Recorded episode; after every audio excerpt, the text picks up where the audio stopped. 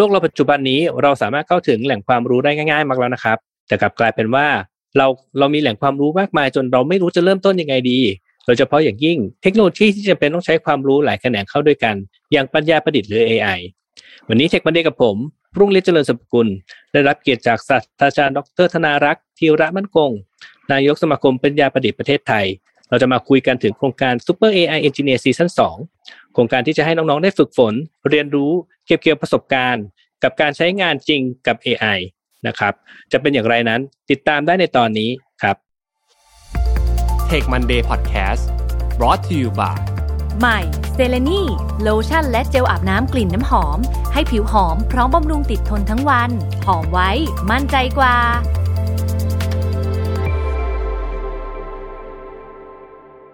สวัสดีครับเอ่อดรธนารักษ์ยินดีต้อนรับสู่เทคมันเดย์นะครับ สวัสดีครับ ผมธนารักษ์ครับ ขอบคุณมากครับ ครับเอ่อผมขออนุญาตเรียกเอ่อดรว่าเป็นอาจารย์แล้วกันนะครับ จะได้เอ่อครับคุยกันสะดวกขึ้นนะครับ ได้ครับครับแล้วก่อนจะถึงก่อนจะคุยถึงโครงการเนี้ยครับอาจารย์ครับเอ่อพอจะช่วยให้ความรู้หน่อยได้ไหมครับ ว่าการที่ถ้าเกิดน้องๆจะเริ่มต้นศึกษา AI เนี่ยน้องๆควรจะต้องมีความรู้พื้นฐานในด้านไหนบ้างครับ ก็ผมคิดว่าการที่เรารู้เรื่องปัญญาประดิษฐ์เนาะหรือเราเรียกว่า AI เนี่ยสิ่งที่สำคัญที่สุดน่าจะเป็นเรื่องของคณิตศาสตร์เนาะเพราะว่าในปัญญาประดิษฐ์หรือคอมพิวเตอร์เนี่ยคณิตศาสตร์เป็นเรื่องที่สำคัญนะครับ แล้วก็ตามมาด้วยในเรื่องของโปรแกรมนะครับ การที่เข้าใจถึงหลักการของโปรแกรมเนี่ยก็เป็นส่วนที่สองที่สำคัญครับครับ แต่ว่าถ้าใครที่สนใจโปรแกรมก็อาจจะเป็นโปรแกรมทั่วไป แต่ถ้าอยากจะทำด้านปัญญาประดิษฐ์ก็ต้องมีความรู้ในเรื่องของ mathematics หรือคณิตศาสตร์ที่มากขึ้นครับ ครับเอ้ยเอ่อความรู้ทางด้านคณิตศาสตร์ที่ที่เรากำลังพูดถึงเนี่ยเนี่ยมันถึงต้องต้องเป็นแคลคูลัสหรือว่าต้องเป็นอะไรที่เป็นเอ่อขั้นสูงอาจารย์พอจะแนะนำเพิ่มเติมได้ไหมครับได้ครับก็จริงๆแล้วเนี่ยแคลคูลัสเนี่ยเป็นส่วนหนึ่งที่เป็นเรื่องของเอนจิเนียร์ต่างๆเนาะแต่ว่าทางด้านของปัญญาประดิษฐ์เนี่ยส่วนใหญ่เราจะมองเรื่องตรรกะ แล้วก็ในเรื่องของสถิตินะครับที่เป็นส่วนที่สำคัญตรรกะสถิติ แล้วก็การวน loop เนี่ยการวน loop ก็คือการคำนวณจากเครื่องมันจะต้องมีการวน loop เพื่อที่จะคำนวณให้ได้ค่าพารามิเตอร์อะไรต่างๆคือส่วนพวกเนี้ยเป็นคณิตศาสตร์ที่มันเป็นเรื่องของ discrete นะครับแต่การที่เราคำนวณแบบที่เป็นไอ้แคลคูลัสอย่างเช่นการ integrate พื้นที่ใต้กราฟอย่างเงี้ยหรือ diff อย่างเงี้ยครับพวกนี้ก็มีความสำคัญกัน แต่ว่ามันจะเป็นอันลองอันลองนะครับอันลองกว่าพวกที่เป็น discrete math นะครับอืมซึ่งอันนี้เนี่ยครับอ่า logic discrete math ซึ่ง discrete math ก็จะเป็นพวกจำนวนอย่างเช่นเอ่อมีความเป็นไปได้กี่วิธีการอย่างเงี้ยเนาะแล้วเราก็พยายามจะเอาทุกวิธีการมาคิดนะอย่างเรื่องของการ search การหาเนี่ยมันก็เกิดจากการที่ combine parameter ว่ามันมีวิธีการที่จะไป แล้วทีนี้พอเรามี search เยอะๆเนี่ยเราจะทำอย่างไรเราถึงจะหาคำตอบที่อยู่ใน search ที่เยอะๆเนี่ยได้อย่างไรเนี่ยนะครับซึ่งอันนั้นอาจจะไม่ได้ไปทางด้านของ dif equa หรือ differential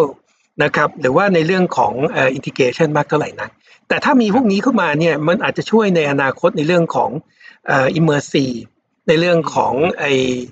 ในเรื่องของไอ้ virtual reality อะไรพวกเนี้ยนะมากขึ้นนะครับครับ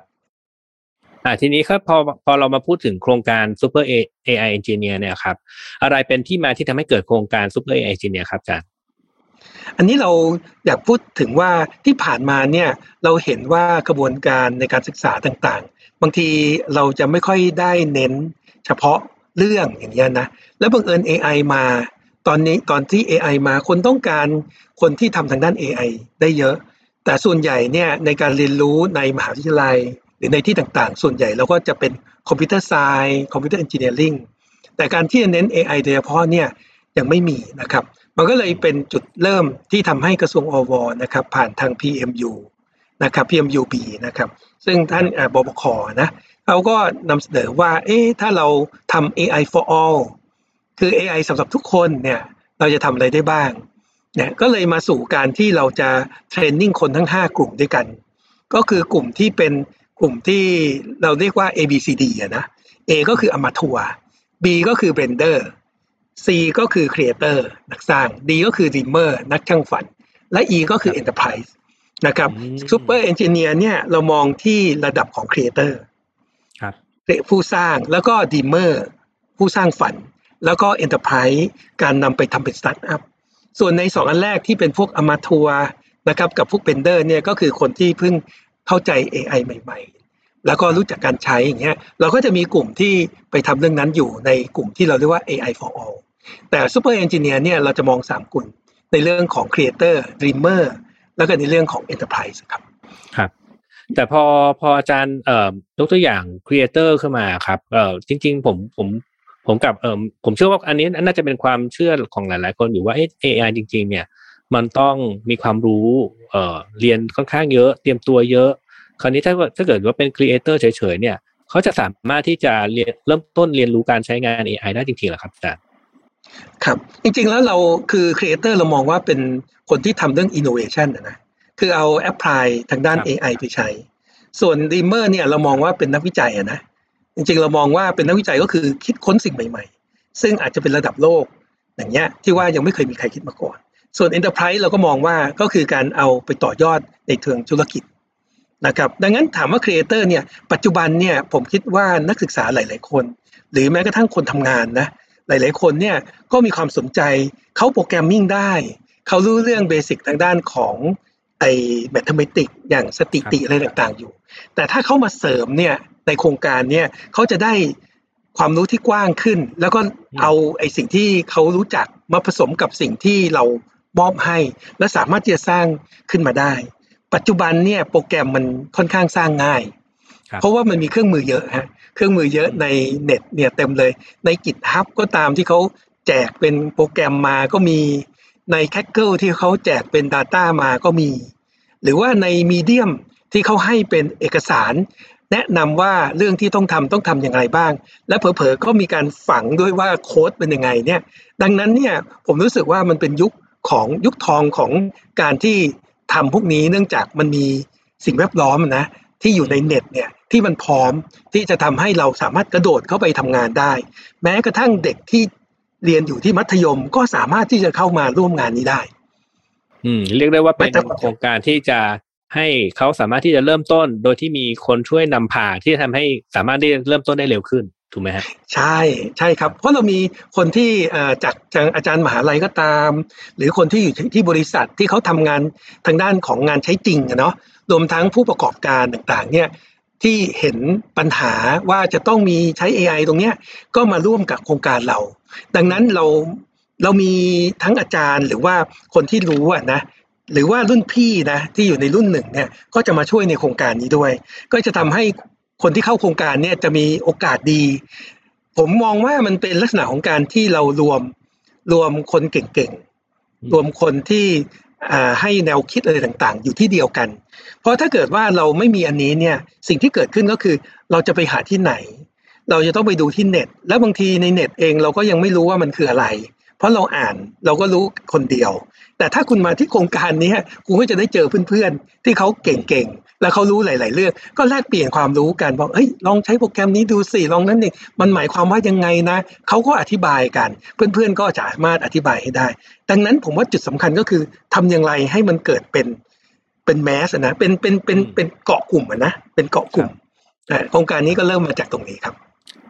ก็ก็จริง ๆ ก็ก็เดี๋ยวนี้โลกสมัยนี้นี่เอ่อการที่จะได้มาซึ่งโซลูชันอันหนึ่งที่ที่เราคิดไว้เนี่ยอาจจะไม่ได้มีวิธีเดียวก็ได้นะครับ คือการที่เราให้เขาให้ให้เด็กให้น้องๆ ได้มาเจอเพื่อนเนี่ยบางทีอาจจะได้ความคิดใหม่ ๆ ที่อาจจะทำให้มันเขียนหรือว่าทำพัฒนาอะไรได้เร็วขึ้นด้วยนะครับ ใช่ใช่ใช่ถูกต้องพอเราพูดถึงว่าที่ที่สิ่งที่น้องๆเขาจะได้เจอมาแล้วเนี่ยเอ่อเป็นอะไรบ้างเนี่ย ทีนี้ถ้าน้องๆเขาได้เข้าโครงการเนี่ย แล้วได้คัดเลือกเข้ามาเนี่ย เอารายละเอียดเลยครับอาจารย์ว่าเขาจะต้องเจออะไรบ้างครับจริงๆแล้วเนี่ยตอนนี้เราสมัครนะครับจนถึงวันที่ 8 ตุลาคมเนี่ยก็จะเป็นรอบการสมัครที่จะมาเรียนแบบออนไลน์ก่อน ซึ่งเราได้เตรียมออนไลน์คอร์สไว้ให้เยอะมากเลยนะครับแล้วก็ไม่ได้มีค่าใช้จ่ายด้วย เพราะฉะนั้นเนี่ยมันมีตั้งแต่คอร์สแบบง่ายๆเลยจนกระทั่งถึงคอร์สที่intermediate ระดับกลางเนาะครับเนี่ยซึ่งสามารถเข้ามาเรียนได้ถ้าแค่สมัครเข้ามาเท่านั้นเอง ซึ่งเราก็อยากจะเปิด open ซึ่งน้องๆที่ยังไม่เคยลิไม่เคยศึกษาว่าคืออะไรเนี่ยมาตรงนี้เนี่ยก็จะได้เริ่มตั้งแต่ต้นเลยนะครับอืมจนกระทั่งจนถึงเดือนประมาณพฤศจิกาพฤศจิกาเนี่ยเราก็จะมีการคัดเลือกคนที่อ่าสามารถจะเรียนต่อในระดับขั้นถัดไปได้นะครับ ซึ่งผมคิดว่าหนึ่งเดือนเนี่ยถ้าน้องๆมีความตั้งใจ และลองทดสอบโดยการเรียนตรงนั้นเนี่ยเวลาที่สอบก็จะผ่านเข้ามาในรอบที่สองเราเรียกรอบที่สองซึ่งรอบที่สองเนี่ย เราอยากจะให้เป็นแบบออนไซต์ในปีที่แล้วเนี่ยมีการออนไซต์ไปนะครับ แต่ได้แค่สองสัปดาห์โควิดก็มาเนาะแต่ในปีนี้ผมหวังว่านะครับเพราะที่ดูเนี่ยเหมือนกับว่ารีลิสระดับหนึ่งแล้ว เรามีการฉีดวัคซีนแล้ว แล้วถ้าเกิดเข้ามาได้เจอกันเนี่ยมันจะมีโอกาสดีมาก เพราะมาเจอในค่ายก็จะแลกเปลี่ยนกัน ซึ่งใช้เวลาสองเดือนเลยนะ ซึ่งในแต่ละอาทิตย์เนี่ยเรามีโจทย์ให้ทำเรามีอาจารย์มาสอนนะครับ ซึ่งอาจารย์ก็จะมาสอนเนี่ยทั้งสามสี่เรื่องที่เรามีเนาะ นะซึ่งเป็นเรื่องของภาษาก็ตาม เป็นเรื่องของภาพ เป็นเรื่องของเสียง เป็นเรื่องของข้อมูล Data หรือเรื่องของ robotic หรือ IoT อะไรต่างๆเนี่ยก็จะมาเรียนในเนี้ยนะครับซึ่งอาจารย์แต่ละคนก็จะมาสอน แล้วก็จะเป็นคอร์สออนไลน์ ซึ่งคุณสามารถไปทบทวนต่อได้ในภายหลัง แล้ววันนี้พอศึกษาพวกนี้ปุ๊บเราก็มีโจทย์ให้ทุก ๆ สัปดาห์ต้องแข่งขันเพื่อให้ได้แก้โจทย์ให้ได้ แล้วก็มีคนที่มา consult ให้ว่าเออนี่จะยังไง หรือเพื่อนๆเราจัดเป็นกลุ่มบ้าน ว่าบ้าน A บ้านบ้าน B บ้าน C ซึ่งจริงๆ เราก็คล้ายๆบ้านแฮร์รี่พอตเตอร์นะครับบ้านแฮร์รี่พอตเตอร์แล้วดังนั้นคนในบ้านเนี่ยในแบบว่าบ้านเนี่ยก็จะมีสมาชิกซึ่งเขาก็จะสอนกันเองด้วย แล้วก็มีอาจารย์ประจำบ้านที่มาสอนด้วย ซึ่งก็จะผ่านไปสองอาทิตย์นะครับสองอาทิตย์เสร็จปุ๊บเรียนทุกอย่างเลยไม่ว่าจะ Image ไม่ว่าจะ NLP ไม่ว่าเป็น Data Science เนี่ยซึ่งก็จะมีโจทย์จากบริษัทนะอย่างครั้ง ซีซั่นแรกนี้ก็มีบริษัทนะตั้งแต่เรื่องของธนาคาร เรื่องของอุตสาหกรรมอย่างเงี้ยนะหรือของรัฐบาลเองก็มา แล้วก็มาให้โจทย์ แล้วเราก็แก้ว่าใครที่ได้ที่หนึ่งที่สองที่สามเนี่ยเราก็มีให้รางวัลให้นะครับ คนที่เข้ามาในโครงการนี้เรามีเงินเดือนให้นะ ในตอนที่อยู่ในค่ายที่สองนะครับอยู่ที่สองหมื่นห้าพันบาทเลยนะ ต่อเดือนนะ แต่ก็ได้รับสองเดือน แต่ว่าหลังจากที่ผ่านค่ายสองเนี่ยมันจะไปค่ายสามค่ายสามก็คือไปทำงานที่บริษัท หรือไปแสดงฝีมือที่บริษัท ซึ่งก็จะมีหลาย ๆ บริษัทที่ให้เงินเดือนนะระดับสูงกับคนที่เข้าอบรมผ่านโครงการนี้ออกไปนะครับ แล้วก็มีการจ้างงานหลังจากที่ผ่านโครงการนี้ออกไป ก็จะไปทำงานที่บริษัทเนี่ยประมาณ2 2เดือน ซึ่งถ้าคนที่เนี่ยเอา apply ตรงนี้ไปใช้กับบริษัทแล้วบริษัทเห็นว่าโอ้ยทำงานได้ดีมากเขาก็จะรับเขาทำงานในบริษัทเลย บางคนไปทำเป็นสตาร์ทอัพต่างๆขึ้นมา ดังนั้นเนี่ย โอกาสดีที่มีเวลา 2 เดือนในการเรียนแบบออนไลน์ 2 เดือนในการที่เรียนแบบออฟไลน์ onsite นะครับแล้วก็อีก 2 เดือนในการที่จะไปที่บริษัทในการที่แสดงฝีมือ เพราะนั้นในเวลา 6 เดือนเนี่ยเป็นระระยะเวลาของโครงการนี้นะครับ ซึ่งคนที่จบจากโครงการนี้เนี่ยเหมือนกับเปลี่ยนเปลี่ยนชีวิต เหมือนกับเปลี่ยนชีวิตใหม่ ซึ่งมีมีเด็กที่จบไปใน หรือว่าผู้อบรมที่จบไปในในซีซั่นหนึ่ง ก็พูดอย่างนี้นะครับว่าไม่เคยรู้มาก่อน แต่พอผ่านโครงการนี้เท่านั้นทำงานได้ทุกอย่างเลย ผมก็เลยอยากจะเน้นว่าใครที่อยากจะแสดงฝีมือ อยากจะบอกว่าให้ตัวเองอยากจะเป็นคนเก่งเนี่ยอยากให้เข้ามาในโครงการนี้เลย มันมีชันเลนจ์มากมายในโครงการนี้ที่ให้ท่านได้ลอง แล้วก็มีเพื่อนๆดีๆ มากมาย ซึ่งก็มีบางคนบอกว่าต่อให้เรียนเนี่ยมัน คอร์สละแสนยังเรียนไม่ได้อย่างนี้เลย หรือคอร์สละแสนจะจ้างให้คนเก่งๆมาเรียนกับเราในนี้ก็ยังทำไม่ได้เลย ครับ ผมว่าไอ้ตรงคอร์สไม่ใช่คอร์สละแสนละคือนอกจากเงินจะไม่ต้องจ่ายแล้วเนี่ยเขายังได้เงินเดือนด้วยเหรอครับอาจารย์ใช่เขาได้เงินเดือนนะครับสองหมื่นห้าเนี่ยสองเดือนนะครับแล้วหลังจากนั้นเนี่ยบริษัทอะก็เป็นคนที่ถ้าบริษัทไหนรับไป บางบริษัทเขาก็ให้เงินเดือนต่อเนื่องจากอันนี้เลย มันเหมือนกับว่าเออได้ได้เทรนนิ่งจริง ได้ทำงานจริง แล้วก็ได้เปลี่ยนฝีมือจากการที่เป็นโปรแกรมเมอร์ธรรมดาไปเป็นโปรแกรมเมอร์แบบที่รู้ AI หรือจากคนที่เรียนหนังสือยังไม่เคยรู้ว่า AI คืออะไร จนกระทั่งทำ AI เป็น ครับเลยอยากชวนทีนี้เขามีออนไลน์ตอนช่วงต้นสองเดือนใช่ไหมครับ แล้วก็มี onsite อีกสองเดือน แล้วก็มีฝึกงานอีกสักสองเดือนรวมทั้งหมดหกเดือนเนี่ย หลังจากจบโครงการนี้เขาต้องทำอะไรต่อกับเพื่อเป็นการจบโครงการไหมครับ หรือว่าก็ฝึกมาเสร็จแล้วจบเลยอ๋อขอบคุณมากใช่ใช่แล้วมีมีการทำพิชชิ่งในรอบสุดท้ายนะครับ เพื่อที่จะดูว่าแต่ละคนเนี่ยได้ทำงานเป็นยังไงบ้าง แล้วเราก็มีการให้เหรียญทอง เหรียญเงิน เหรียญทองแดงสำหรับคนที่มีผลงานดีเด่นนะครับ นอกจากนี้เนี่ยเรามีการคิดเรื่องของการทำเอ่อเขาเรียกว่าเป็นเอ่อ พิชชิ่งอะนะพิชชิ่งครั้งสุดท้ายอะนะแล้วถ้าใครได้ได้ได้รางวัลที่หนึ่งเนี่ยก็จะได้เงินรางวัลที่สูงไปอย่างนี้นะครับ ซึ่งเราก็คิดว่าเราอยากจะทำครับ เรียกว่าเป็นรายการที่ใจปั้มน่าดูเหมือนกันครับอาจารย์ให้เงินเดือนด้วยให้เงินเดือนด้วยมีการฝึกงานแล้วก็ได้เงินเดือนด้วยแล้วถ้าเกิดว่าพิชชิ่งได้รางวัลอีกรางวัลอีกครับครับคือระหว่างอยู่ค่ายเรามีให้รางวัลด้วยนะครับ ในแต่ละสัปดาห์ อย่างเช่นสำหรับสัปดาห์ที่หนึ่งถ้าคนนี้ชนะ เราก็ให้ทั้งบ้านเลย ว่าราคาเท่าไหร่เนี่ยจำนวนหนึ่งให้เงินทั้งบ้านไปกินหนมได้ เนี่ยแล้วเราก็แจกไป แล้วเขาก็จะพยายามสะสมคะแนนกัน ครับอืมแม่อยากย้อนเวลากลับไปเข้าโครงการนี้บ้างจังเลย น่าจะเป็นก็ประสบการณ์ที่สามารถเข้าได้นะฮะ และจริงครับๆเราอยากจะทำเป็นเรียลลิตี้เนาะซึ่งเดี๋ยวเดี๋ยวก็จะคงมีการคุยกันในในรอบๆถัดๆไป เพื่อที่จะเผยแพร่ว่า AI คืออะไร แล้วในเชิงลึกนะ เราเรามองว่าสมาคม เนี่ยก็มีที่รวมของอาจารย์พวกกูรูทั้งหลาย รวมทั้ง n e c t e c h ก็ตามเนี่ยซึ่งเป็นอ่าวิจัยนะสถาบันวิจัยระดับประเทศเลยเนี่ยและรวมทั้งสถาบันวิจัยในต่างประเทศด้วยนะ ที่จะมาร่วมกับเราอะ เพราะฉะนั้นเนี่ยเราเป็นซอสของปัญญา แล้วเราก็คิดว่าสิ่งนี้เนี่ยเป็นสิ่งที่ทำให้ประเทศเราเนี่ยเจริญจากอืมอันเนี้ยซึ่งผมคิดว่าถ้าเราสามารถทำได้ดีเราสามารถที่จะสร้างโปรแกรมสร้างบริษัท ที่เป็นของคนไทยที่สามารถที่จะไปทำเทคโนโลยีแข่งกับต่างประเทศได้อะครับอืมอืมแล้วก็เป็นโครงการที่น่าสนใจทีเดียวนะครับ เพราะว่าจริงๆแล้วผมคิดว่าการศาสตร์พวกเนี้ยเนี่ย ถ้าเรียนเรียนแต่ตำราอย่างเดียวไม่ลองไม่ลองคิดจริง ไม่ลองคิดว่าจะ implement ไอเดียจริง ๆ เนี่ย มันค่อนข้างจะยากมากที่จะเข้าใจ แต่ถ้าเกิดเราเอาไอเดียแล้วมาลองเริ่มหัดทำดูอะไรเนี้ยมันจะทำให้เข้าใจได้ดีขึ้น แล้วก็สามารถเอาไปต่อยอดได้มากขึ้น นะครับใช่ครับ ทีนี้โครงการนี้มันเป็น season สองแล้วครับอาจารย์เอ่ออย่างพออาจารย์พอจะเล่าให้ฟังได้ไหมครับว่า season หนึ่งเนี่ยมีตัวอย่างที่น่าสนใจอะไร ว่าเขาทำอะไรกันเป็นตัวเอ่อทำอะไรไว้บ้างอะครับครับ อย่างตัวอย่างของ season หนึ่งเนี่ยก็มีหลาย ๆ คนที่ทำโปรแกรมออกมาใช้งานได้ดีเลยนะครับ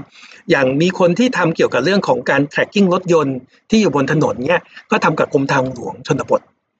เขาก็สามารถจะ tracking ว่ารถยนต์เนี่ยที่วิ่งมาซึ่งกล้องเนี่ยมุมกล้องเนี่ยมัน panning ออกไปเนี่ยแต่สามารถจะ mapping มันออกมาเป็นมุมกล้องที่มองจากด้านบนได้ ให้รู้ว่ารถยนต์อยู่ตรงไหน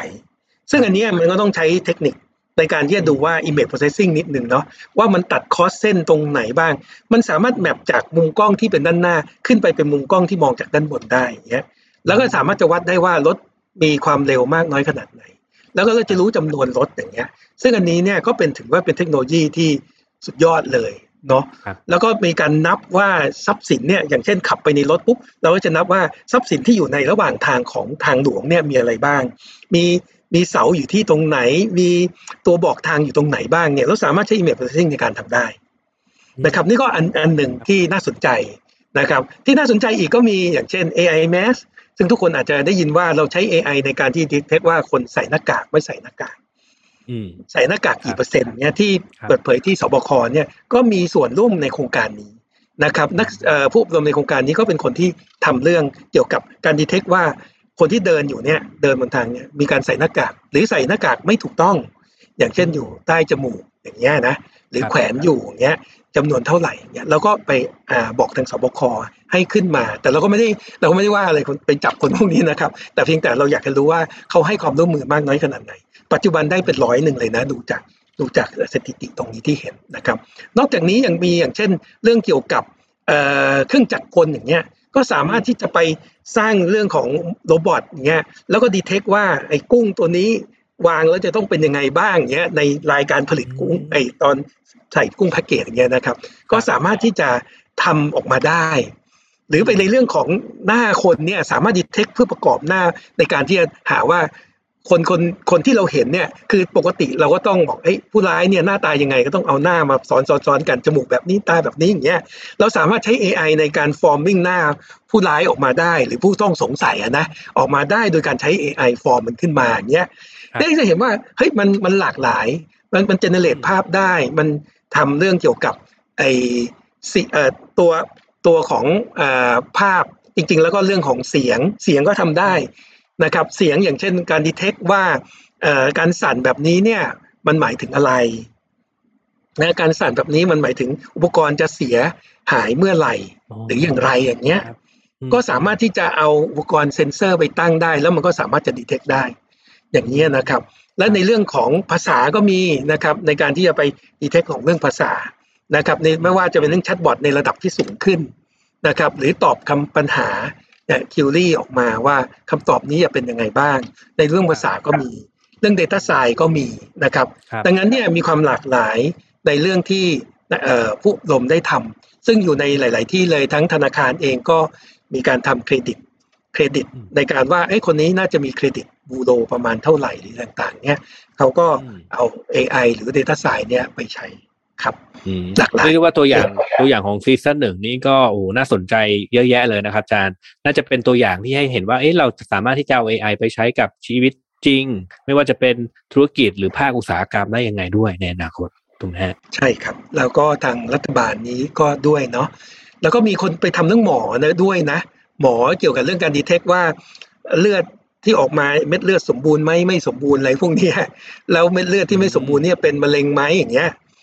นะครับโอ้ก็คือมีพวกนี้อยู่นะ ก็คือไปไปทำทางด้านของเอ่อหมอทั้งหมอตา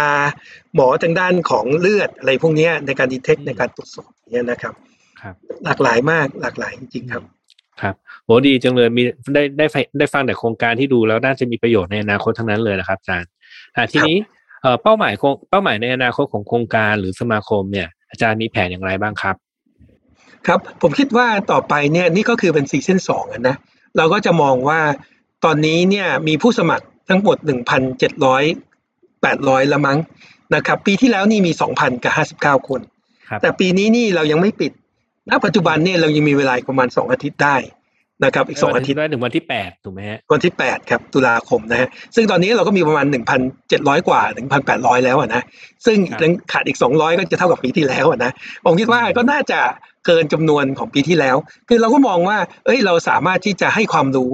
ผมคิดว่าในกลุ่ม2,000หรือผมกล่าวว่าจะได้ประมาณสัก3,000ถึง4,000คนเนี่ยในกลุ่มเนี้ยก็ได้มีโอกาสได้เรียนรู้จากเอ่อข้อมูลที่อยู่ใน ในไอ้มุกที่เราทำขึ้นเนาะแล้วก็สามารถจะอัปเกรดตัวเองได้ ขณะเดียวกันเราสแกนเอาคนที่ตั้งใจอยากจะเป็นคนเก่ง เข้าใหม่ประมาณร้อยกว่าคนอะร้อยห้าสิบคนก็ได้เนี่ยเข้ามาแล้วเราก็มองว่าร้อยห้าสิบคนเนี่ยในปีที่แล้วเนี่ยก็มาช่วยปีนี้ และในปีนี้ก็จะไปช่วยในปีถัดไปนะครับแล้วเราก็มองเป้าหมายว่าเราจะสามารถสร้างแมสของคนที่ทำทางด้าน AI ที่จะมาพูด ซึ่งเราให้แต่ละท่านที่ผ่านการอบรมและได้ ได้คะแนนที่ดีเนี่ยก็มาสร้างเป็นคอนเทนต์พูดเกี่ยวกับเรื่องอื่นๆ ต่างๆ นานาที่เขาเรียนมา CNN Deep Learning ครับเอ่อวิธีการเขียนโค้ด วิธีการเอาข้อมูลจาก c a เกิลเนี้ยเขาก็จะเป็นคนที่มาเขียนเป็น Medium ต่างๆ แล้วก็เผยแพร่ให้คนถัดไป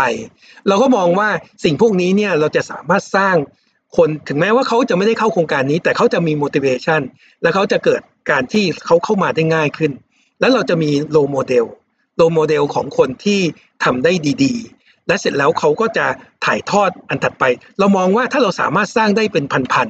ๆคนที่เก่งๆเป็นพันๆเนี่ย ผมคิดว่าเราสามารถสู้ประเทศอื่นได้อืมนะเอ่อสิงคโปร์ก็ครับตามมาเลเซีย ซึ่งอยู่ในภูมิภาคเดียวกันเราพยายามเอาชนะให้ได้ก่อนนะ แล้วต่อไปเราอาจจะไปถึงระดับโลก นะครับประเทศญี่ปุ่นประเทศเกาหลีอย่างเงี้ยนะเราก็มองว่าเอ้ยเราจะมีบุคลากรที่มีความสามารถ ที่เขามาบอกว่าอยากช้อปปิ้งคนของเราไปอะนะอืมเราเนี่ยก็เราก็จะ shop แบบคนที่จากพม่าเวียดนามลาวเนี่ยก็เข้ามาอยู่ในประเทศไทยเราก็เยอะนะครับอืมซึ่งจริงๆเนี่ยกลุ่มกลุ่มพวกนี้ก็เป็น target หนึ่งในอนาคตนะที่ถ้าเมืองไทยเราสามารถที่จะสอนพวกเขาได้ เขากลับไปที่ประเทศเขาเราก็เป็นเพื่อนกัน เราก็สามารถขยายออกไปในภูมิภาค เพื่อให้ประเทศไทยเราเนี่ย ถือว่าเป็นเป็นเป็นคนที่ช่วยคนที่อยู่ในภูมิภาคนี้ผมอยากให้เรามองไปถึงระดับออกไปนอกประเทศด้วย แต่ก่อนอื่นเนี่ยเราทำคนไทยเราเนี่ยให้มีความสามารถที่สามารถจะถ่ายทอดให้ประเทศอื่นได้ครับเอ๊ะจากที่อาจารย์บอกว่ามีประมาณสองพันคนนะครับ เอ่อจะคัดเหลือกี่คนฮะสองพันคนนี่เรากล่าวว่าจะคัดเหลือประมาณ ร้อยห้าสิบคนได้ ปีที่แล้วเนี่ยสองพันสิบสิบต่อหนึ่งเลยนะครับได้ยี่สิบใช่ยี่สิบต่อหนึ่งเลยนะฮะครับ แต่ปีนี้ไม่แน่นะอาจจะสามพันนะ ถ้าปีนี้สามพันเนี่ยแล้วเราคัดร้อยห้าสิบเหมือนเดิม ก็ก็จะจะยิ่งหนักขึ้นไปอีกนิดนึงนะครัจาบกสามพันคดเหลือร้อยห้าสิบเหมือนเดิมเนี่ย ก็จะนั่นครับ แต่จริงๆแล้วผมว่าผมคิดว่าการการที่ทำให้เอ่อน้องๆได้มีเวที จริง ๆ แล้วอาจจะไม่ใช่เริ่มต้นมา เริ่มต้นแข่งขันหรอกแค่การเข้าเอ่อกลุ่ม หรือว่าโครงการดีๆ อย่างนี้ได้เนี่ย ก็จะทำให้เขาได้กระตุ้นตัวเองแล้วล่ะ เพื่อที่จะที่เริ่มต้นเรียนรู้อะไรบางอย่าง แล้วต้องผลักเอ่อออกมาจากคอมฟอร์ทโซนของตัวของเขาเองนะครับ แล้วก็พัฒนาต่อไปถูกไหมครับใช่ใช่ผมคิดว่าตรงจุดเนี้ยคือเราอาจจะต้องมีส่วนกลางที่เรารวบรวมคนเก่ง แล้วก็พูดคุยกันด้วยภาษาที่เขาเข้าใจกันนะเนาะ เออส่วนส่วนใหญ่บางทีคนที่เก่งเนี่ยเขาก็จะอยู่แบบเดียวๆอยู่ตามที่นู้นที่นี้อย่างเงี้ย แต่การที่รวมเขาเข้ามาได้เนี่ย ผมว่าเป็นจุดที่สำคัญ และถ้าเราอยู่ในกลุ่มพวกนี้เนี่ย เราก็จะถูกดึงขึ้นไปให้เราเข้าใจมากขึ้น ครับ ครับครับเรียกเรียกเรียกว่าเป็นโครงการที่น่าสนใจและดูมีประโยชน์ด้วยนะครับ นอกจากจะไม่ต้องเสียตังค์แล้วยังได้เงินเดือนอีก และแถมยังก็ได้มีโอกาสประกวดรางวัลขนาดใหญ่ขึ้นมาได้เหรียญทองด้วยนะเหรียญทองเออไม่เอาโอกาสนี้จะไปเอาโอกาสไหนอีกครับใช่นะครับคิดไม่ว่าเอาน่าแบบจะนี้พอหอมปากหอมคอนะครับสำหรับสำหรับเอ่อการเอ่อเรียนรู้เกี่ยวกับโครงการนี้นะครับเอ่อก่อนจากการเนี้อาจารย์มีอะไรอยากจะฝากให้ท่านผู้ฟังไหมครับ ครับ ผมคิดว่าเอ่อตอนนี้เนี่ย สำหรับทุกๆทท่านก็อยากชวนเชิญเข้าโครงการนี้นะ อย่างถ้าเป็นนักศึกษาเนี่ยบางคนอาจจะติดปัญหาเรื่องการเรียน เนื่องจากว่าอาจจะต้องเรียนเทอมสองเนี่ยเนาะซึ่งจริงๆแล้วเราก็พยายามจะแก้ปัญหานี้โดยการไปพูดคุยกับทางโรงเรียนเพื่อสามารถแอดเครดิตพวกนี้ลงไปได้ เพราะฉะนั้นนักศึกษาที่เก่งๆ ที่อยากจะเข้าโครงการมาเจอเพื่อนดีๆ แล้วติดขัดเรื่องเกี่ยวกับเวลาในการที่จะเรียนเนี่ยเราสามารถช่วยได้ ส่วนคนที่ออกไปทำงานอยู่ตอนนี้เนี่ย ก็สามารถเข้ามาร่วมได้ ซึ่งปัจจุบันเนี่ยประมาณครึ่งๆนะ ที่เป็นนักศึกษากับคนที่อยู่ภายนอก หมายถึงคนที่จบแล้ว อย่างเช่นอายุ 30 40 ตอนนี้เท่าที่เห็นนี่ 60 กว่าก็มีนะครับ ที่สมัครเข้ามาแล้วครับซึ่งพวกนี้เขาก็สนใจที่ว่าอยากจะพัฒนาอะไรต่างๆ ซึ่งผมคิดว่าเป็นเรื่องที่ดี เราก็อยากจะบอกว่าจริง ๆ แล้วการเรียนรู้ว่าไม่มีขีดจำกัดกัน ไม่ว่าอายุน้อยอายุเยอะทุกท่านก็เรียนได้ ผมว่าปัญหาคือว่าเราจะเลือกที่จะเรียนอะไร แล้วเราสามารถเอาเนี้ยไป apply แล้วเรามีกัลยาณมิตรเนาะมีเพื่อนที่เก่งๆได้ เนี่ยผมว่าเป็น keyword สำคัญต่อการสำเร็จในชีวิตของตัวเอง แล้วก็นำความรู้ของตัวเองไปพัฒนาประเทศนะครับ ขอบคุณครับ ครับเยี่ยมเลยครับเป็นโครงการดีๆนะครับ แล้วก็ขอบคุณทุกท่านที่ติดตามนะครับ แล้วก็จนกว่าจะพบกันใหม่ สวัสดีครับ สวัสดีครับ Take Monday Podcast Presented by เซเลนีโลชั่นและเจลอาบน้ำกลิ่นน้ำหอม หอมไว้ มั่นใจกว่า